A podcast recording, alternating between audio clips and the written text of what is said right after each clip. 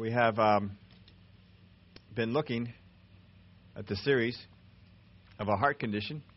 And last week, we were looking at the effect of, of pride on some areas in our life. We looked at the signs that are there that tell us that we are in pride. And I had some um, things to read for you that uh, kind of talk about some signs that we have. We've mentioned this before, but uh, one of those comedians, he's out there and he, he likes to uh, talk about signs that we can give to people. And I couldn't find any other way to do this than to print it, and it's really small, so I have to get these magnified a little bit. But you might enjoy some of these things. I believe this is Bill Engvall who uh, goes around saying these has this uh, routine. But he said, stupid, stupid people should have to wear signs that just say, I'm stupid. That way, you won't rely on them, would you? You wouldn't ask anything of them. You wouldn't be like, excuse me, oops, oh, never mind, I didn't see your sign. Said it's like when my, before my wife and I moved, our house was full of boxes, and there was a U-Haul truck in our driveway. My neighbor comes over and says, hey, you moving? Nope, we just pack up our stuff once or twice a week to see how many boxes it takes. Here's your sign. A couple of months ago, I went fishing with a buddy of mine. We pulled his boat into the dock. I lifted up this big old string of bass, and this idiot on the dock goes, Hey, y'all catch all them fish? Nope, talked him into giving up. Here's your sign. Last time I had a flat tire, I pulled my truck into one of those side of the road gas stations. The attendant walks out, looks at my truck, and looks at me, and he says, Tire go flat?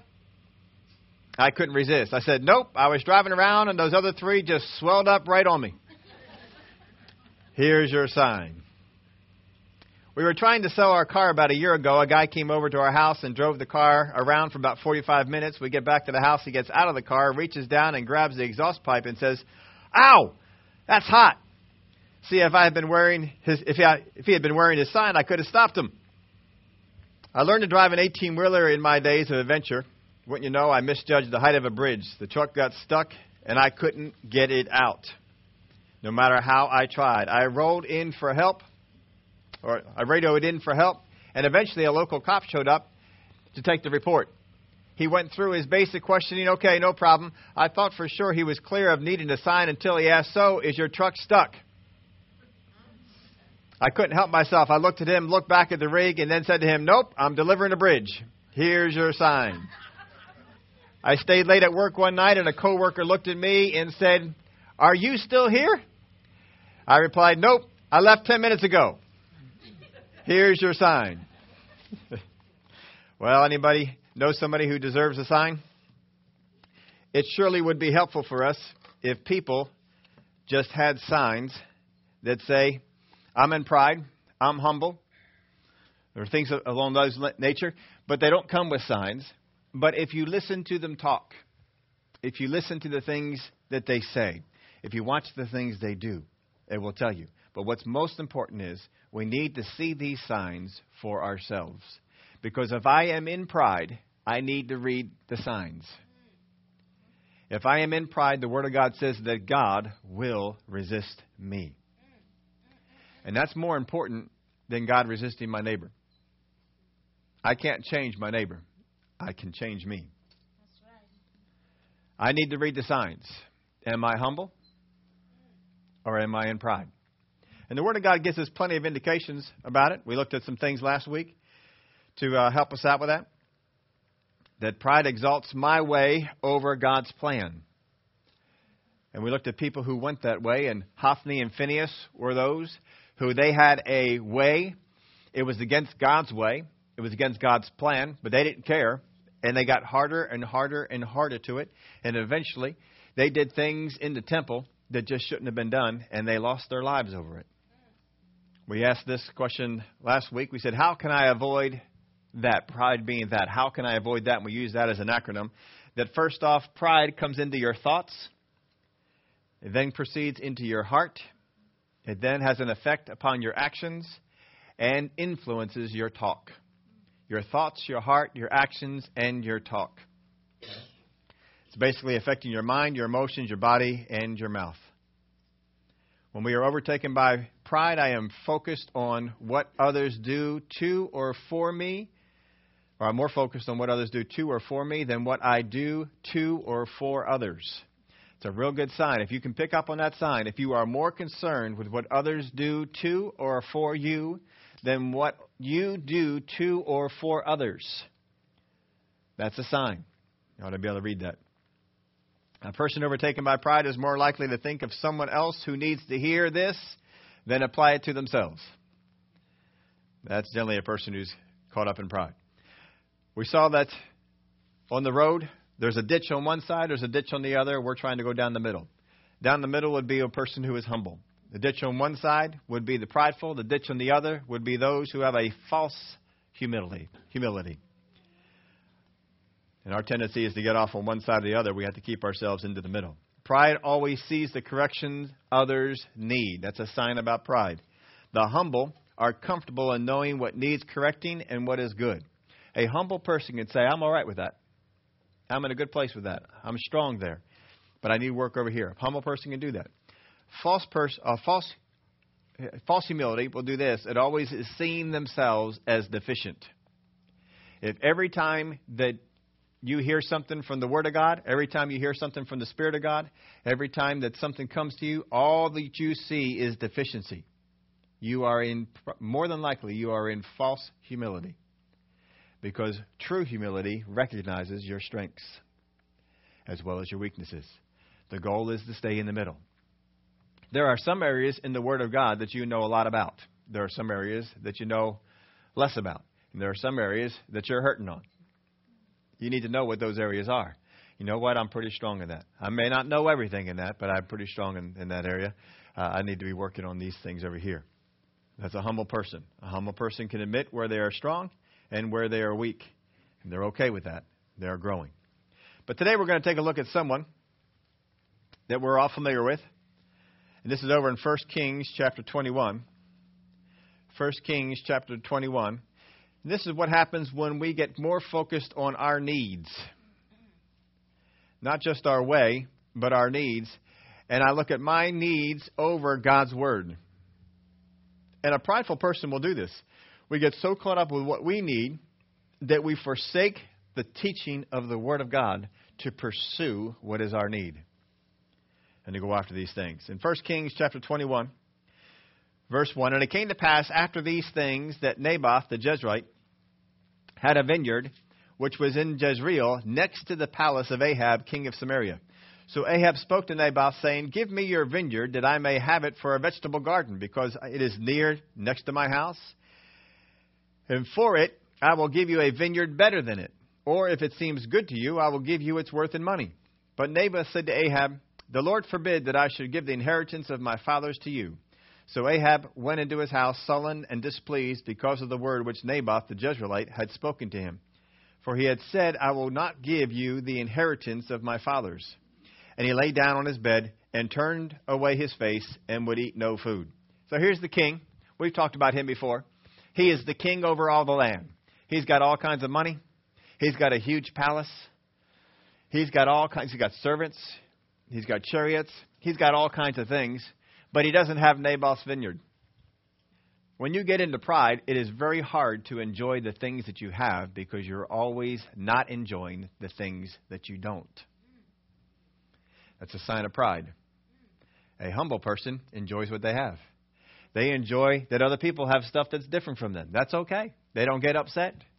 They don't get into a place of envy. They don't get into a place of coveting. Doesn't the Word of God talk about those things? Don't envy. Don't covet. Don't be doing these things. We live in a society right now where they always want you to be focused on what someone else has. The rich have this. This group of people have that. These folks over here have these things. You should have that. You should be able to, to get one of those things. No. They're moving you out of being humble into the area of being prideful. And you need to resist it. Because if you don't, God will resist you. Don't be sitting over there saying, well, those rich folks, they got all this stuff and I should have. No, don't do that. That's the wrong thing. Enjoy what you have. I heard, uh, I believe it was Brother Keith Moore, he was talking about a, a story. and some guy that he knew got this really fancy car, just a sports car, just you know one of those ones he'd wanted for a long time. He says, "What's the best thing about that sports car?" He says, "The week before I got it." the week before I got it. Because the week before you got it, you're always anticipating how good it's going to be now that you have it. It's not quite as, you know, it's still a car. It's still, you know, it's a, it's it's mortal. it has failings. The week before I got it. It's so easy for us to be envious of things that we don't have because we envision such great things coming about when we are there enjoying those things and when we have those things. Ahab is seeing a vegetable garden in place of a vineyard. What a waste. Can you how long does it take to grow a vineyard? Years, right? You got to plant those things in. You got years to develop those those vines to get them to be the place where they're producing. It takes a long time. How long does it take to to uh, get a vegetable garden going? Yeah, go out and plant the seeds. Whatever you're growing is probably not going to come back next year. You got to replant it again. He wants to take out what people had labored for years and years to put in what was temporary and which could go anywhere. But he wanted it next to the house, you know, so his wife's in there making some dinner or the servants are in there making some dinner. They can come on out and get some fresh vegetables right where they are, are out there. So he's in there sulking on his bed. All these other things he has, and he cannot enjoy them because he does not have this vineyard. He's not enjoying his palace. He's not enjoying the fine food that they have in there. He's not going out for a horse ride, a chariot ride. He's, he's not enjoying the clothes that he has in the closet. He's not enjoying the bowling alley he's got down the basement, the pool table, the cement pond out back. He's not enjoying any of those things because he's focused on what he doesn't have. That is a prideful person when you focus on what you don't have and lose sight of what you do. God wants us to count our blessings for the things that we have. When you get into that place of being prideful, you have forgotten to count your blessings and you're looking at what you lack. That's not an attitude that God wants. It's a sign that you're in pride. Read it, understand it, and get rid of it. But Jezebel his wife came to him and said to him, Why is your spirit so sullen that you eat no food? And he said to her, Because I spoke to Naboth the Jezreelite and said to him, Give me your vineyard for money, or else if it pleases you, I will give you another vineyard for it. And he answered, I will not give you my vineyard. Then Jezebel his wife said to him, You now exercise authority over Israel. Arise, eat food, and let your heart be cheerful. I will give you the vineyard of Naboth the Jezreelite. Then she wrote letters to Ahab in Ahab's name, sealed them with his seal, and sent the letters to the elders and the nobles, his, uh, the nobles who were dwelling in the city with Naboth. She wrote the letter saying, Proclaim a fast and seat Naboth with high honor among the people, and seat two men, scoundrels, before him to bear witness against him, saying, You have blasphemed God and the king. Then take him out and stone him, that he may die. So the men of the city, the elders and the nobles, who were inhabitants of the city, did as Jezebel had sent to them, and as it was written in the letters which he had sent to them, they proclaimed a fast and seated Naboth with high honor among the people. So Ahab goes over the event with Jezebel, and he leaves out why Naboth doesn't want to give it up. He leave, leaves out Naboth's reasons. Naboth's reasons were, I don't want to sell it to you. His reasons were, this has been in my family. God forbids me that I should give this to you. It's been in our family, it needs to stay in our family.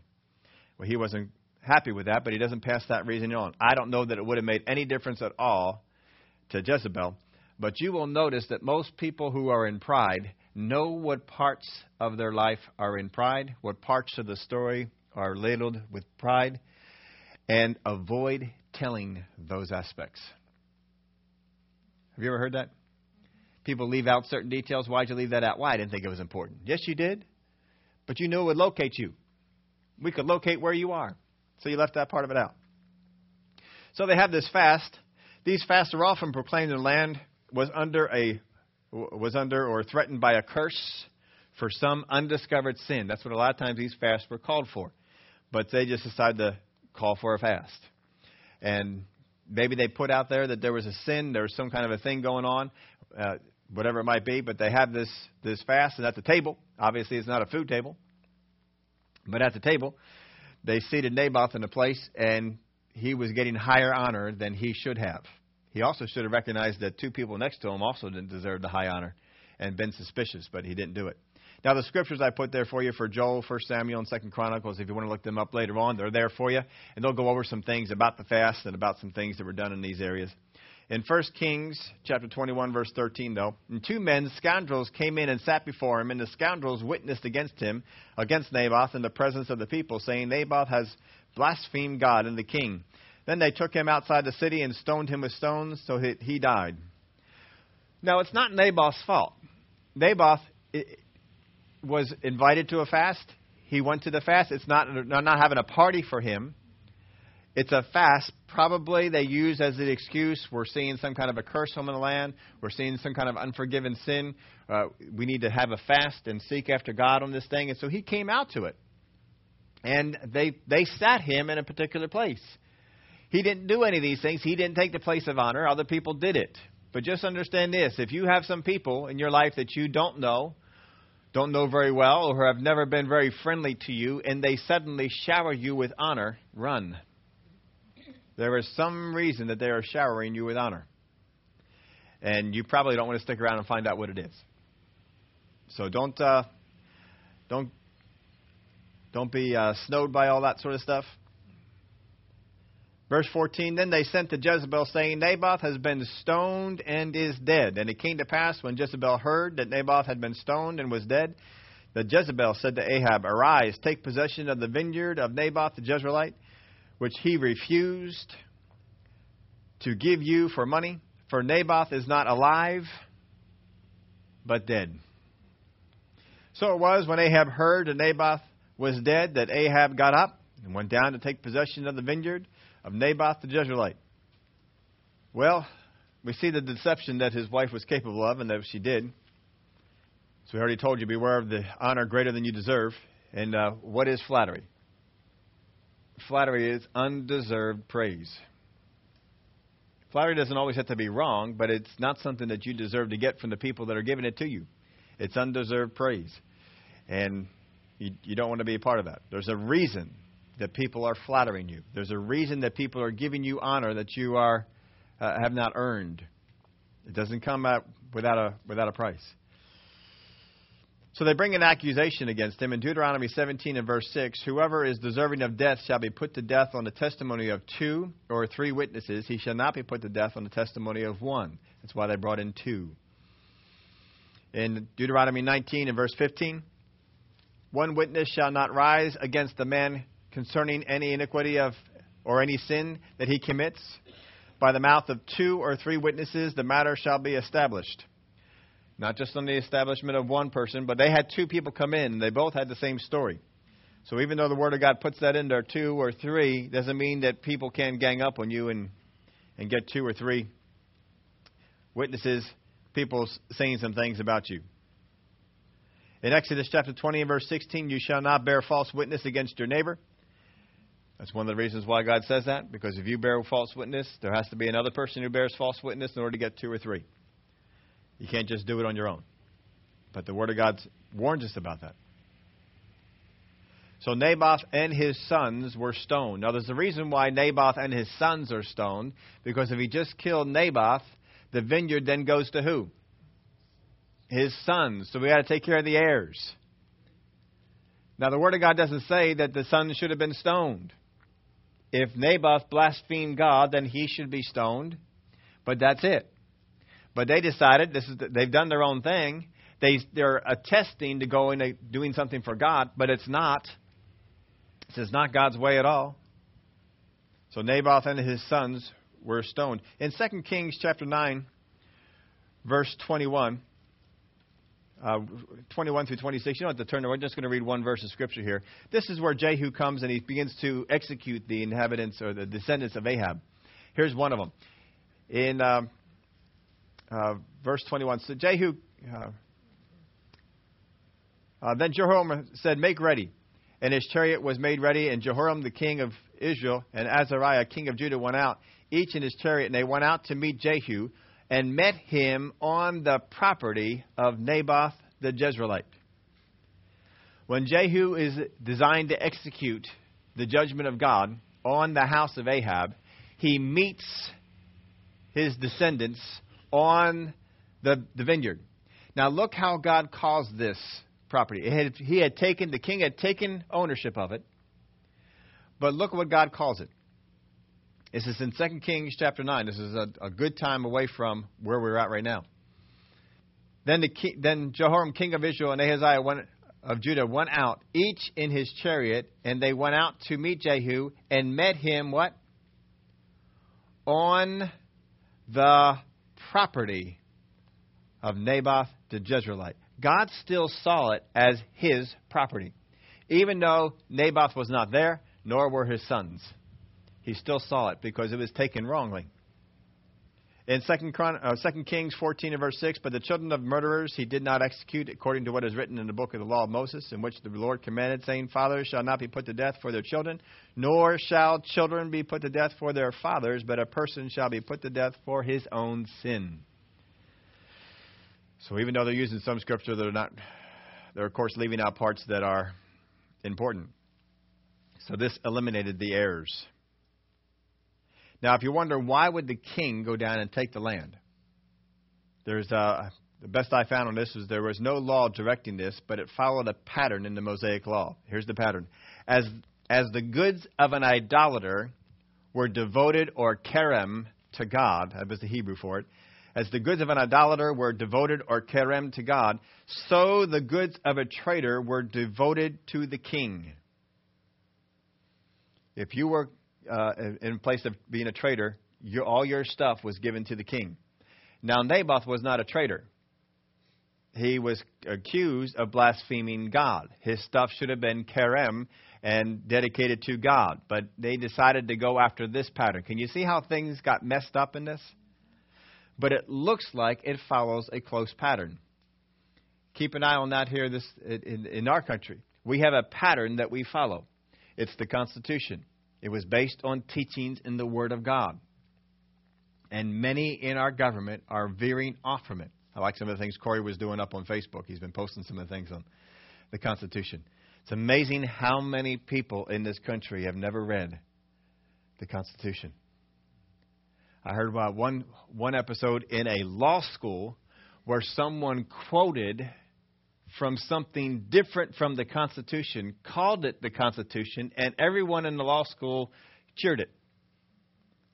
In a law school, they did not realize that what was being read was not part of the Constitution, but they, they how how ridiculous is that? If you're going through law school and you don't know what the Constitution is, it's not like it's a long document. It's a page.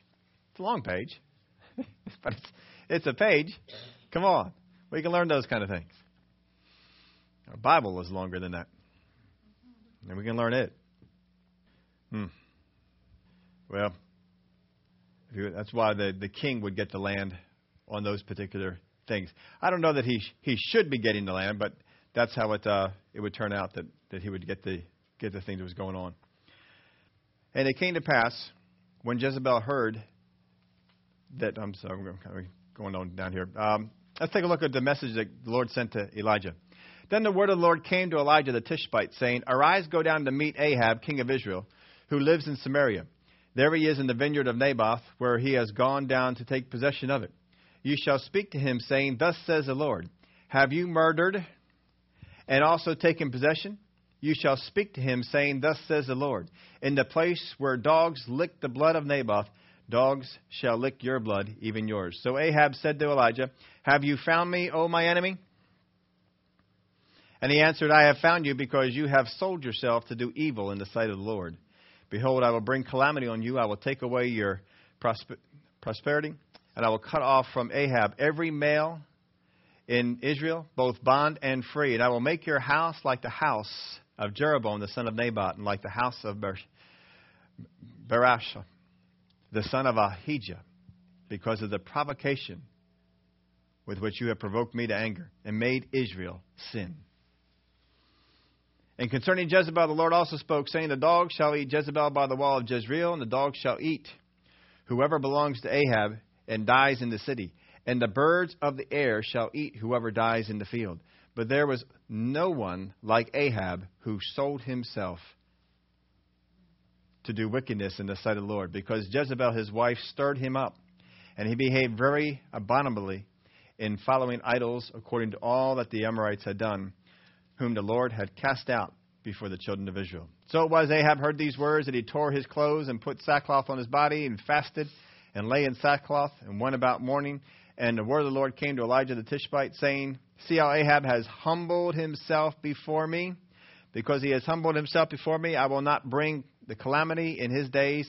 In the days of his son, I will bring the calamity on his house. Well, he humbled himself in that and he took instruction. Prideful people don't take instruction. If you correct a prideful person, they may outwardly say one thing or another, but inwardly they are resistant to it.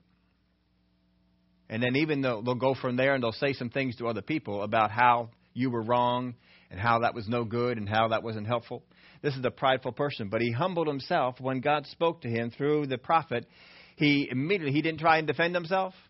He didn't say it wasn't me, it was my wife. He didn't try and do any of that sort of thing. He just put on sackcloth and ashes and humbled himself before the Lord. And God said, "All right, I'm going to do this, but I'm not going to do it in your day. It's going to happen on the on the, your kids' days." And so that uh, that went on from there. Well, we're going to see this pattern follow in another person too. Remember Judas. Jesus picked Judas, and when Judas first came along with the Lord, he believed in the Lord. Jesus wouldn't have picked him if he didn't believe in the Lord. When he sat in the meetings, he absorbed the word that Jesus was teaching. He enjoyed Jesus. He enjoyed going out and ministering. When he was commissioned with the 12, he went out and he laid hands on people, and ears were open, blind eyes saw, possessed people, lost demons. It was a good it was a good day. It was a good time for him. But somewhere along the the, the path that he followed, he began to get into a place where pride began to come in. He went from a place of being humble and receiving from Jesus to a place of being over Jesus. And he began to judge the words that Jesus would use. He began to judge the actions that Jesus did. And we saw the story, and I believe I put it in your outline for you. I was going to um, read it for you, but for some reason, my notes cut off here. And so we're just having to, to do that without them. But you'll see that, that uh, there was a, a woman, and she had this costly box of ointment, and she came in and she brought it, and she began to anoint the feet of Jesus to get him ready for burial. And Jesus just let her go ahead and do it. And as it was going on, and this particular ointment it cost a lot of money. They said, if you break it down, it cost about a year's wage. You would have to work an entire year to get this to buy this stuff. And so Judas began to say, in one place it just says that some people said, but another place it tells us that Judas was the guy who said it. And Judas says, Why was this not sold and the money given to the poor? Because he had control of the treasury. And it says that he was dipping his hand into the treasury and taking money. Well, that's kind of like what Hophni and Phineas were doing.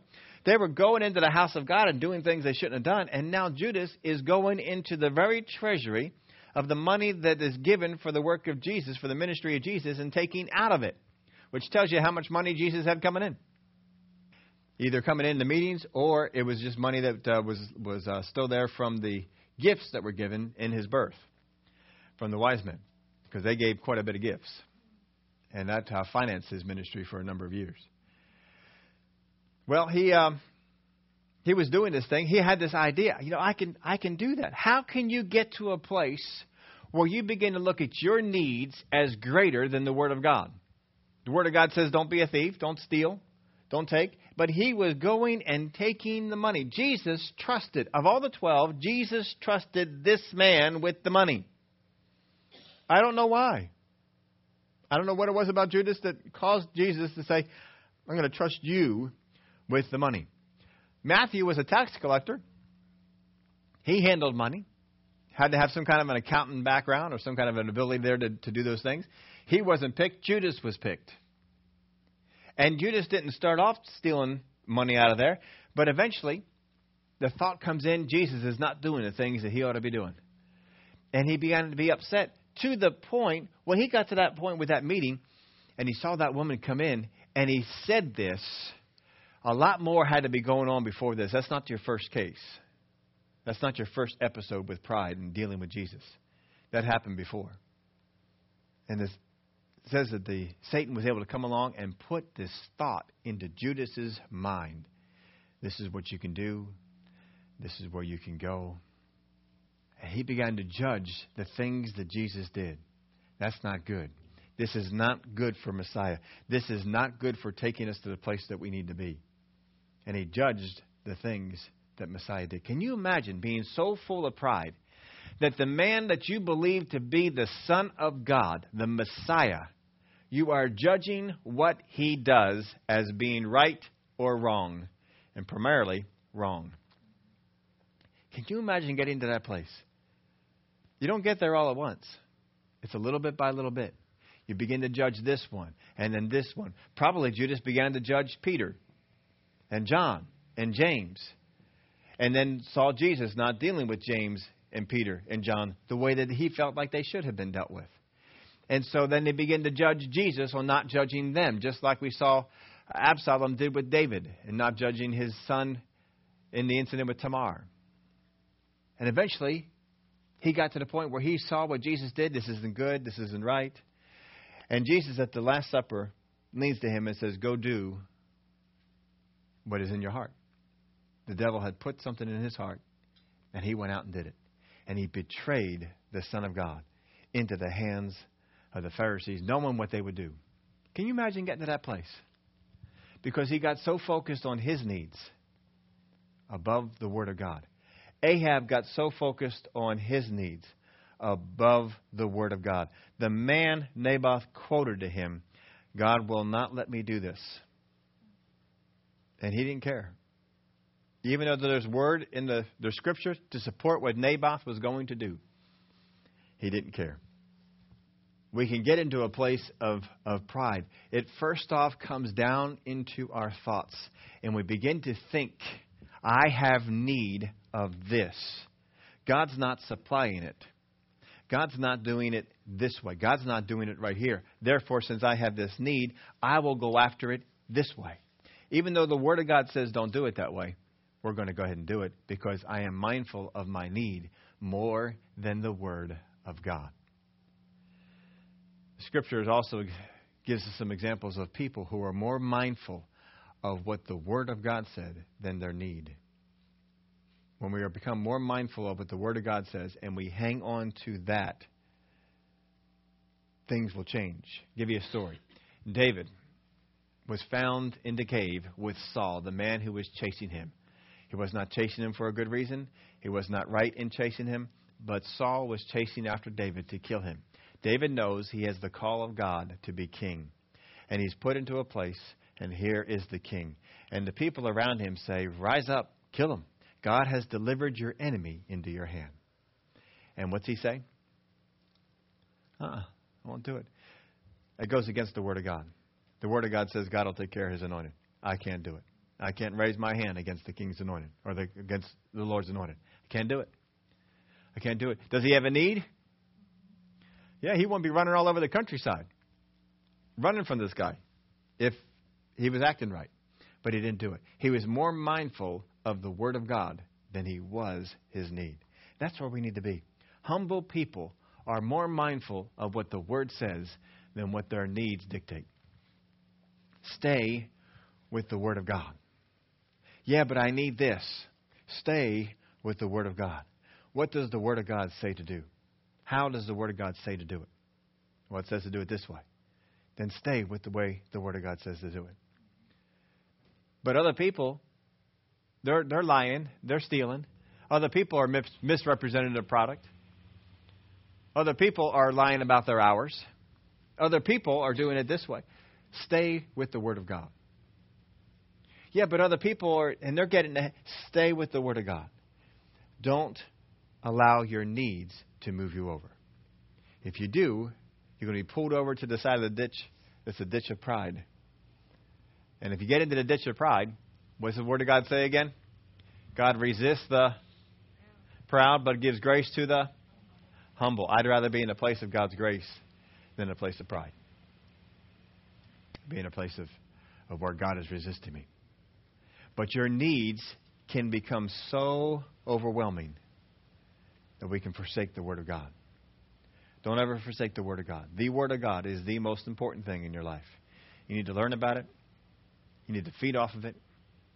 It needs to be light for you. Don't ever forsake it, don't ever let it go. To do so, you're moving over into the area of pride. We see the signs of a person in pride here with Ahab. I'm more concerned about what I need. I'm not focused on what I have been blessed with. I'm focused on what I lack. I'm focused on what I don't have. And I need to get that thing. That's an area of pride. Don't get into that. Don't fall into it. Be in a place to be glad for what you have. Be happy with what God has blessed you with. God has given you some good things. Give testimonies each week of the things that God has blessed us with. God is continually blessing us. Keep focusing on what God is doing. If you want to stay humble, stay focused on what God has done. Not what God hasn't done. Not don't go, go off on the thing, well, God hasn't done this for me yet. Well, God hasn't done this. And so and so and this and that. These things keep out. No. Focus on what God has blessed you with. And make, maintain that attitude of joy, happiness, gladness. Maintain it. Don't get envious, covetousness. Those things will pull you into pride. They are signs that say, I am on my way into the ditch of pride. Don't do it. Stay resistant. God resists the proud. If you resist pride, He will give grace because you'll stay in the area of being humble. Being humble. It's, it's so much better. Now, again, we, we started looking at all this because we want to take a look at the, uh, the king, Asa. Why is it that God saw him in a particular way when we, in the Word of God, see him differently? We want to find that out. We want to find out how is it that Asa had a loyal heart? How is it that he came to that spot? So we've hit the second area of your life that will be affected by pride. The first area is your way. The way in which you go, the way that you conduct yourself, the way that you go about things. That becomes affected. And you go in your way instead of the plan of God. The second one is needs. You focus on your needs and not the Word of God. And not the Word. Don't ever leave the Word for your needs. Don't ever leave the plan of God for your way. Those will take you directly into the place of pride. Stay with the plan of God. Stay with the Word of God. You stay with those things, life is better. Life is better. Don't compare yourself to other non Christians. They are not children of God. They are not dis- disciplined by God. Who does God chastise? The ones that He loves, the ones that are in His family. He chastises them so that they don't go in the way, a wrong way, and they don't go in way and fall in a ditch. He chastises them to bring them around. Don't compare yourselves to the people of the world. God can't deal with them because they won't put themselves in a position to be dealt with. But you are in a place where God can deal with you. God can love on you. God can care about you. God can direct you. Listen to Him. Don't let your way overtake His plan. Don't let your needs overtake His word. Guard the word that you know, and guard the plan that you've been given. Next week, we'll get into the third area. Would you all stand up with me? Glory to God. Father, we thank you for the help that you give us. You love us so much. You are so concerned for the things that we do. You are concerned that we don't fall into areas of pride, that we don't fall into areas that steer us off.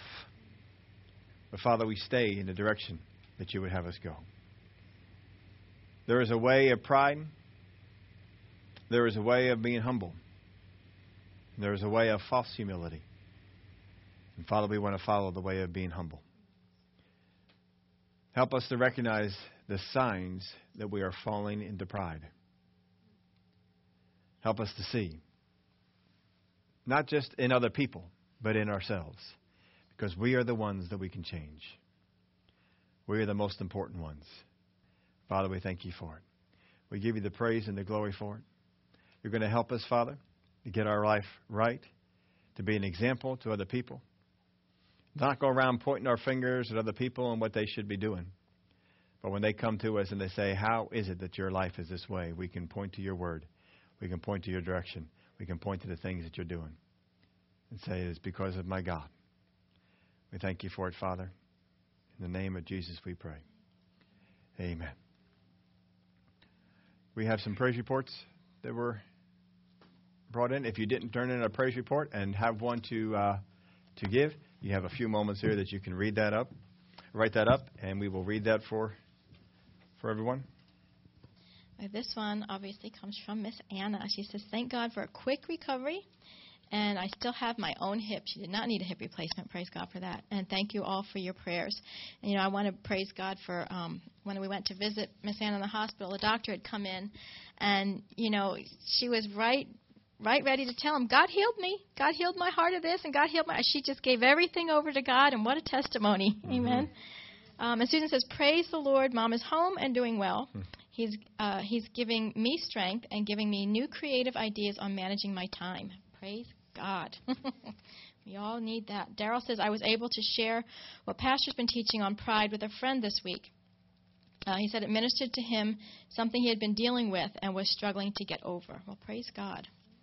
See, these are timely messages here.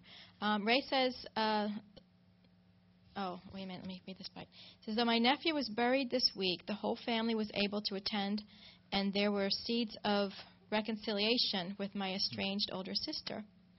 All my praise to the Lord for that. Amen. God is in the reconciliation business. Any any others?